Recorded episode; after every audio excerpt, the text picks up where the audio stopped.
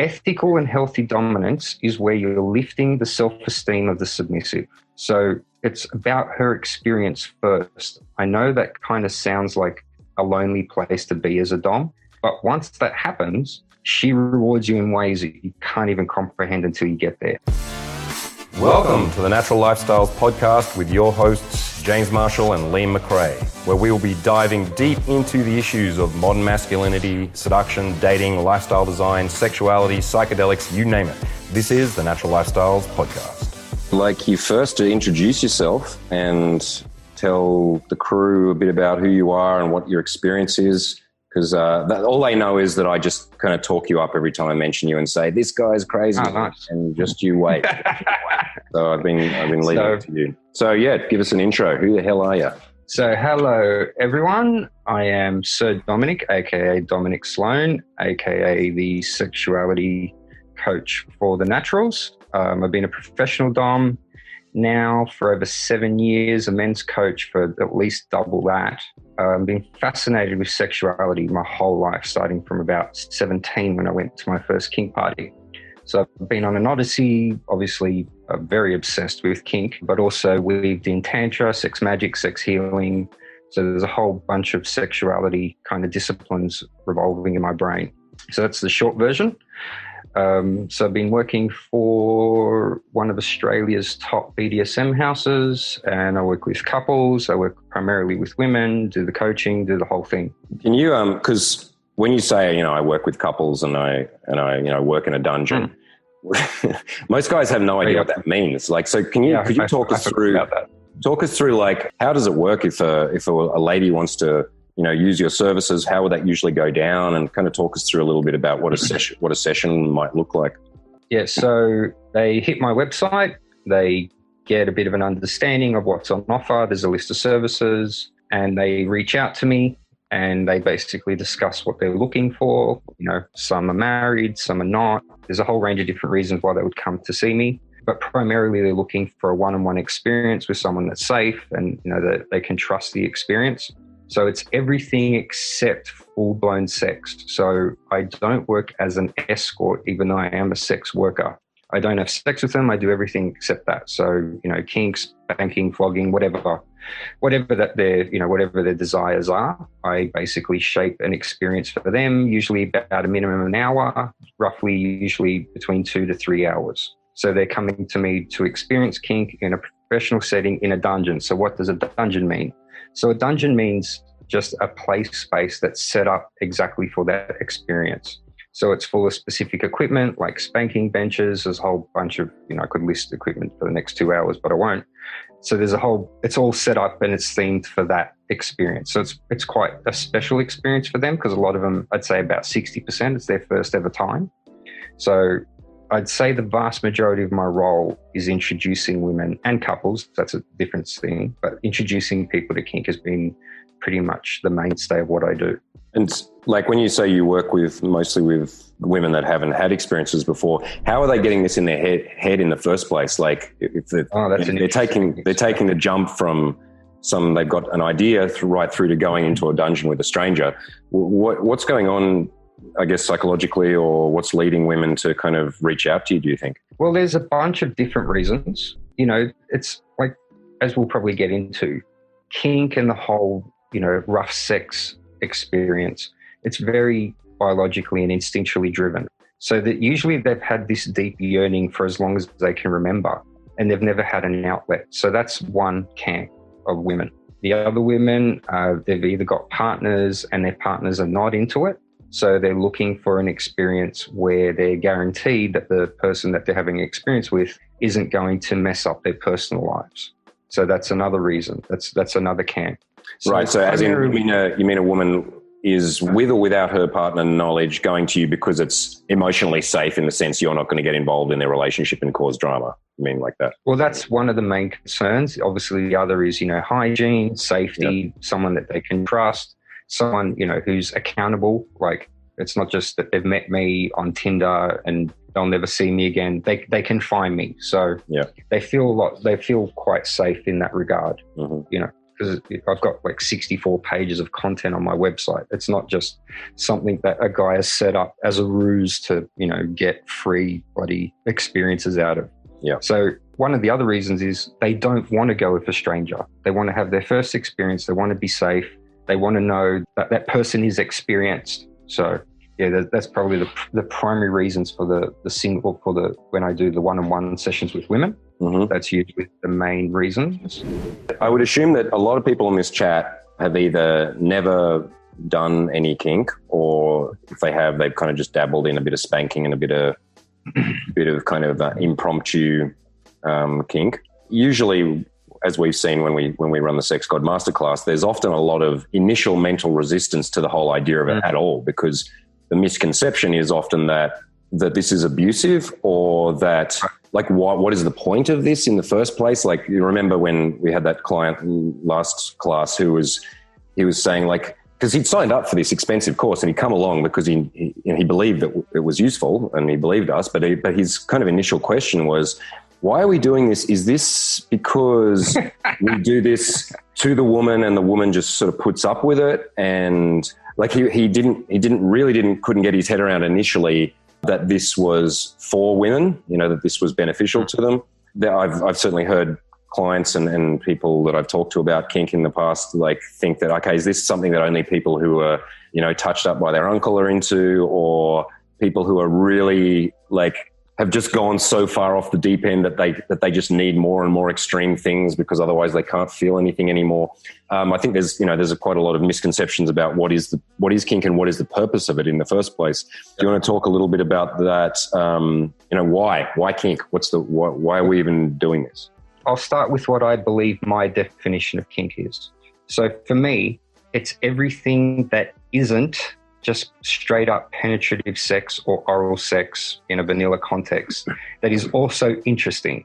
So it's anything from you know impact, bondage, role plays. There's there's a there's a whole myriad of experiences that you can have in a sexual context, which isn't just vanilla sex. So for me, everything else outside of that is kink in some way. So basically, so, basically anything that's not like a British man just sort of wedged yeah. between the legs of his of his wife, going, "Yes, think of England, dear." She's like, "Is this kink?" oh no, this is not kink. Anything else is. I'm done. If he was if he was wearing a penguin suit, you know, then, and that was his thing, it probably is. Yeah.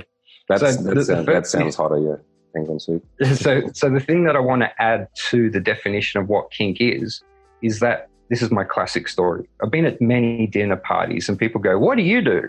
And I say, Do you want the real answer or you want the fake answer? And everyone's like, Of course we want the real answer. Mm. And I say, Well, I beat women for cash. And they ask me to do these things. and then they go, Oh my God. And then everyone has a panic attack. And then I do my little survey of like, who here has ever been spanked before during sex and enjoyed it? And you know, all the women's hands go up. And then and the like, 10 oh, seconds oh, ago, oh I mean, yeah, yeah, yeah. Ten seconds ago, they were like they were dissing it. Mm-hmm. So there's definitely a public uh, the the conception out in the you know mainstream world or whatever. yeah, yeah. There's a conception of what kink is, and then what it actually is, and it's anything that's interesting. So um, the vast majority of people have experienced it, even if they don't identify with it. Mm-hmm. So I'm pretty sure a lot of the guys here they'll go, "I'm not kinky," but then you know we'll, we'll examine their sex life, and they're doing kink virtually 80% of the time. I think everyone so, here is certainly kink curious. That's why, you know, that's why we have 73 people on here right now. They're all definitely interested. But I, I guess what, what I want to kind of dispel is some of the myths around like it, being, yeah. it being abusive or it being, you know, domineering, like, because. Well, I'll, I'll, get into that, mm-hmm. definitely. So there is there is definitely a fine line between what's fun and what's abusive. So the first and foremost point is is it consensual? Is and not just consensual, is there informed consent? So mm-hmm. informed consent is a concept which did come out of the kink world. Thank you to the kink world, which is kind of bleeding over to the vanilla world. So informed consent means everyone is aware of the risks, what's involved, what are the responsibilities. Um, you know, there's clear communication, and everyone's on the same page. So as long as you're doing that, that's a very good start to not be domineering and just being ethically dominant. So that's definitely one start. The, the second, now this is where it gets a little bit of a gray area. is what's abusive and what's not, especially when you're playing with force and impact and, you know, pretty hard welts. Violence.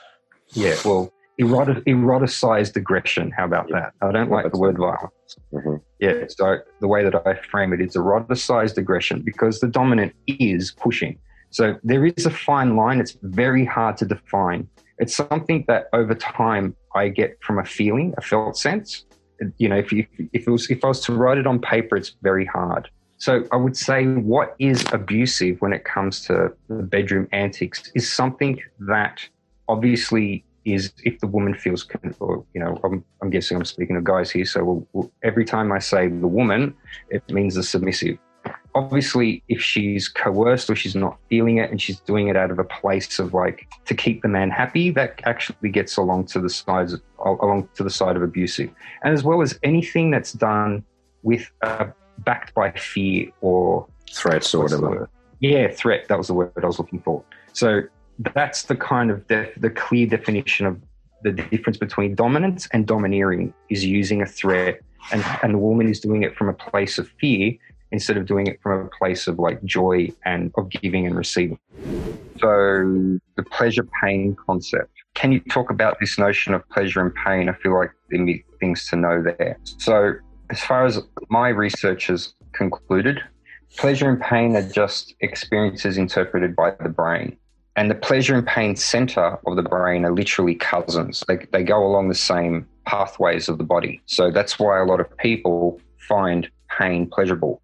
And see, I don't even want to say pain because it's a very strong word. Because when we hear pain as a concept, uh, as a word, we all like, oh, it's this, it's, Unple- it's, it's an unpleasant thing you don't want. Yeah. So how about we just change it from instead of pleasure and pain to pleasure and sensation that isn't automatically interpreted as pleasure by the average person? Now, the thing that you touched on before was endorphins. So when you start to spank someone or some, whether it be a girl, you get hit yourself, the skin starts to go red. So that's the body saying there's a trauma here, there's some trauma here. And then that gets interpreted by the brain as being pleasurable for a masochist. They would, they would love it completely. Or most girls can handle the, the heavier sensation that isn't, say, straight out painful. Um, so the body then goes, okay, there's something here. We need to send blood there because there's a trauma. So we need to send white blood cells down there. So that's why the skin gets red when you're inflicting pain, inverted commas. And that is also a signal to the brain to send endorphins. So, endorphins are the chemicals in the brain which allows us to cope with painful sensations. In an eroticized fashion, pleasure and pain explodes their brains, something shocking most, I'd say 90, 95% of girls that I've played with don't take extreme pain. They don't take canes or anything like that. Most will take spanking and specifically the floggers that I make. Um, they take those quite easily because it's, yes, it's, it's not as pleasurable as, say, having a feather over their skin, but it's a sensation that turns them on. Like it, it, it makes them come alive. It sends electricity through their nervous system. There's a whole bunch of different reactions that are going on.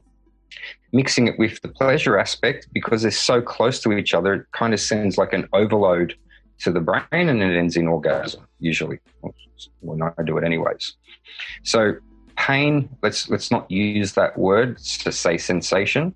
It's exciting it's definitely bringing them into that point of stillness that you mentioned before, how they, there is nothing more in that moment except the sensation. So there is kind of like these little mini uh, moments of enlightenment. Zen really, moments. Yeah, yeah, they're actually, it is a moment of Zen or enlightenment. In that precise moment, they're focused completely there. Their mind is still, there's no monkey brain going on, there's no thoughts about if they've left the fucking iron on or, you know, nothing like that. They're fully in that present moment. I'm unified so with can, all the earth. If you can skillfully do, you know, transverse the pleasure and pain um, dichotomy, you will be 1% of the 1% because the vast majority of men don't know how to do it properly. The one percent of the one percent. so let's let's talk about choking, right? So choking is one of the things that a lot of women, extremely a lot of mostly many women like. Uh, it's all the rage. Everyone's heard about it on the internets now. So it is something that a lot of women want. Uh, it is dangerous, of course, because you are squeezing someone's neck and you could theoretically fucking damage or kill them. So, oh yeah, the, I'm giving disclaimers here that this is not a choking class that I'm doing right now. When we do Sex God Masterclass, we do choking classes where the guys practice on each other first, then we practice on the women. Uh, you you feel what it's like to be choked yourself. So this is just for educational. This is just for entertainment purposes. What I'm explaining. It's not a an official class. So please don't go out and think you know exactly everything from what I've said. But the most important thing I would say is that you understand you're never putting pressure on the front of the throat, and you may think you're not because sometimes when you're squeezing on the sides, you will actually still be applying pressure in the middle of the hand and pushing onto the, where the Adam's apple is for the, for men. So that's the most important thing is that we're not, we, in no, there should be zero pressure. In fact, I will keep like a millimeter or two space between the skin of my, of my webbing of my hand and the neck just to be sure. Right. So that's the first thing because you can crush someone's windpipe and, and it feels really horrible. I mean, try that. If you press on the front of your throat a bit, it doesn't feel nice at all. So what you're doing is you're actually applying pressure to the blood vessels you're, the idea is that you're cutting blood to the brain, not oxygen, because when when you choke someone correctly, like I'm actually choking myself now, my face will go a bit red as I start to lose blood flow, but I can still I can still breathe, right? So I'm not putting pressure on the windpipe in any way. I'm starting to compress the arteries, and I don't can't remember what they're called, so someone can tell me, uh, on the sides. So if you see the V V shape here, what I'm doing is I'm actually applying a clamp, not, not gripping with my fingers. Because if I do that, that's actually not choking at all. That's grabbing by the neck muscles. And I can do that. I can grab someone by the, basically the back of the neck here with it with a clamp and that's I can control it like that. That's not a choke. That's me gripping into the muscle. I definitely don't ever want to be gripping in with the fingertips into the windpipe or into the blood vessels either. So what I'm doing is this is this clamp motion. And I need to be really conscious and really aware when I do this that I'm putting even pressure on both sides as opposed to one being one, which is common if you're not paying attention, is you're putting too much pressure on one side and it's uncomfortable on one side and then not supported on the other. So there is this real sense of like they're both clamping at the same speed and take it lightly at first. You will be surprised once you start, if you become decent at choking that you'll get things where girls will grab your hand and fucking push it harder than you think you should go, uh, which at first can be pretty scary because you're like, fuck, she's a delicate thing, I'm going to break her. But if you do it correctly, they can take a, a, good amount of pressure. Some girls will want you to knock them out. I won't go that far. I, I will take it to the point where I see pink, her face going pink, and her getting a little glazed look in the eyes. That's about where I'm going to take it because that's where she's starting to get a bit lightheaded from lack of oxygen. But I'm not going to, some girls w- would prefer if I just kept on going until she passed out. I think that's too dangerous. It's not worth the risk. So I just do it to there and then I'll hold it for, uh, and, and I will only have done that if I've told her to tap me because a verbal cue might not work because she might be getting a bit difficult to speak. So I just say, you know, I'm going to, I'm to, I'm to choke you now. Or, or I, I don't necessarily say I'm going to choke you. I start doing it if I've get, gotten good responses and then I say, tap me if it's too much, right? And then I'll and then I'll apply the pressure where I can feel that I'm compressing the blood vessels, and then I hold it there, and I'm usually fucking her at the same time, uh, or pulling a hair, or using a vibrator maybe, because it intensifies the what's going on for a pussy. Like w- women many times have said that, that that's the easiest way for them to come is being fucked or having a vibrator whilst being choked because it gets them out of their head, gets them totally into their body. There's there's this rush from the slight asphyxiation, and uh, it seems to be awesome for them. So there's some basics. You can do a two-handed one, but the two-handed is even more difficult. Um, but yeah, so there's some there's some basics. Please, please be careful with this. Please, no pressure on the front. Please use good communication. Can be dangerous. As a general rule of thumb, try not to do more than 10 to 12 seconds at the most when you're first starting. Like literally count to 10 and stop, irrespective of if this is like your first experiences with it.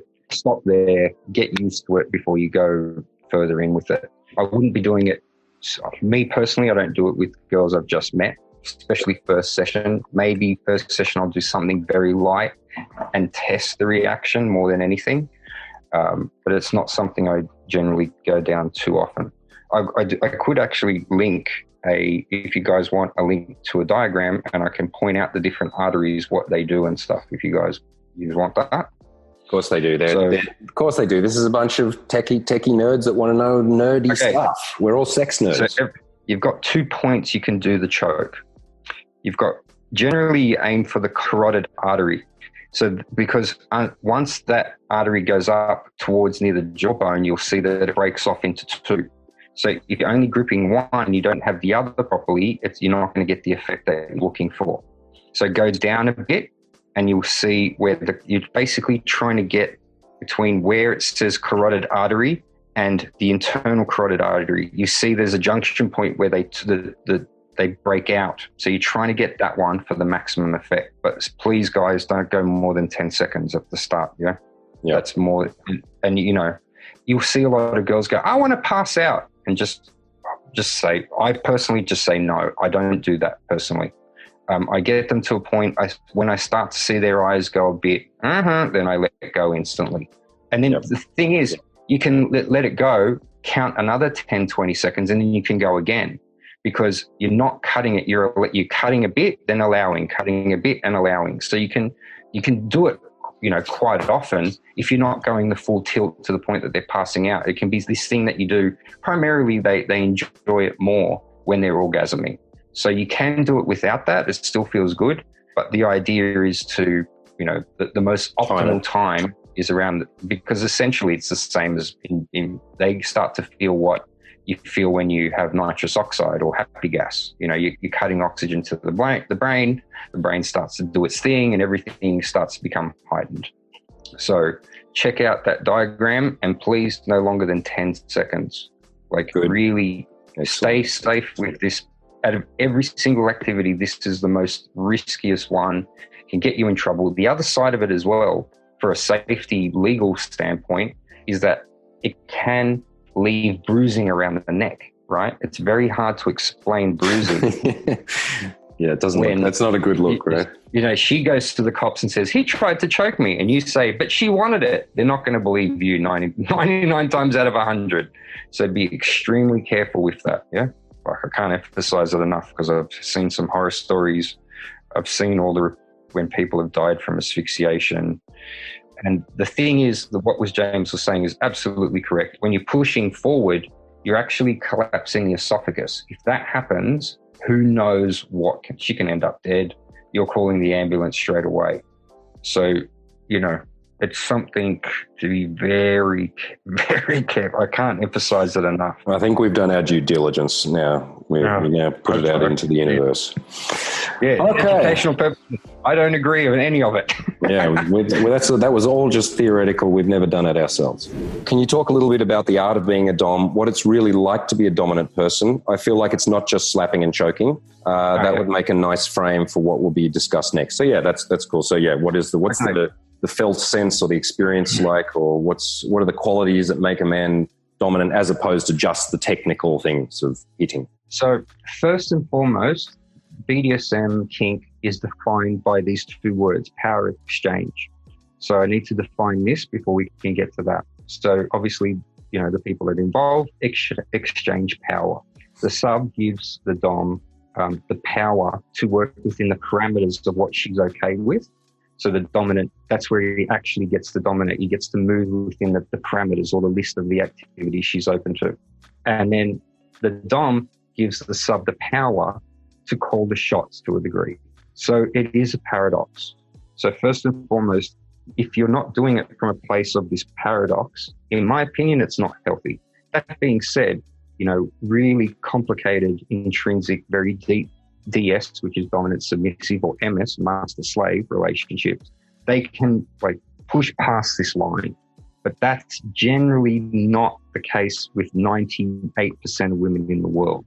So we're not going to be discussing any of that today. So the really intrinsic stuff, we might be able to touch on it as themes, but generally we're sticking into the world of ethical DS. So what's it like to be an ethical Dom? You are essentially a giver. You're leading and giving at the same time.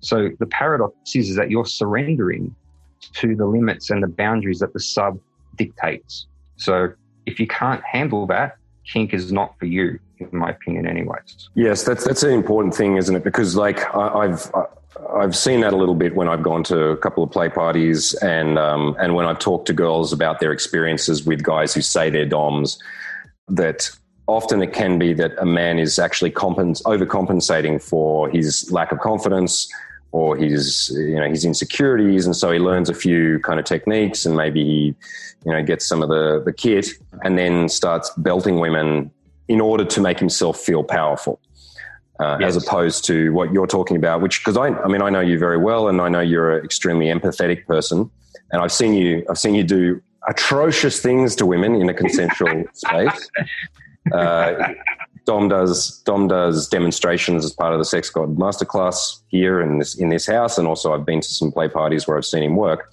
And I mean, it's truly electrifying and terrifying to watch when when you're going full full tilt in a in a in a very good way. It like such, makes your hair such a compliment. Oh.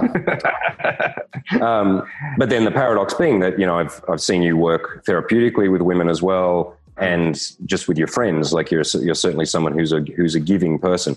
Mm. And, and um, I, I, think we've, we've talked about this before that there are certainly types of DOMs that are more on the sadistic side that, that they're, you know, it's, they get off on the, on the deliverance of pain and, and kind of selfishly taking.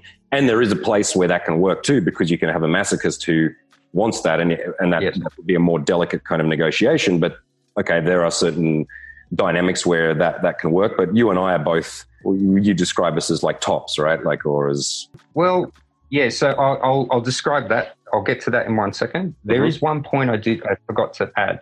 Ethical and healthy dominance is where you're lifting the self-esteem of the submissive. So it's it's about her experience first. I know that kind of sounds like a lonely place to be as a dom, but once that happens, she rewards you in ways that you can't even comprehend until you get there.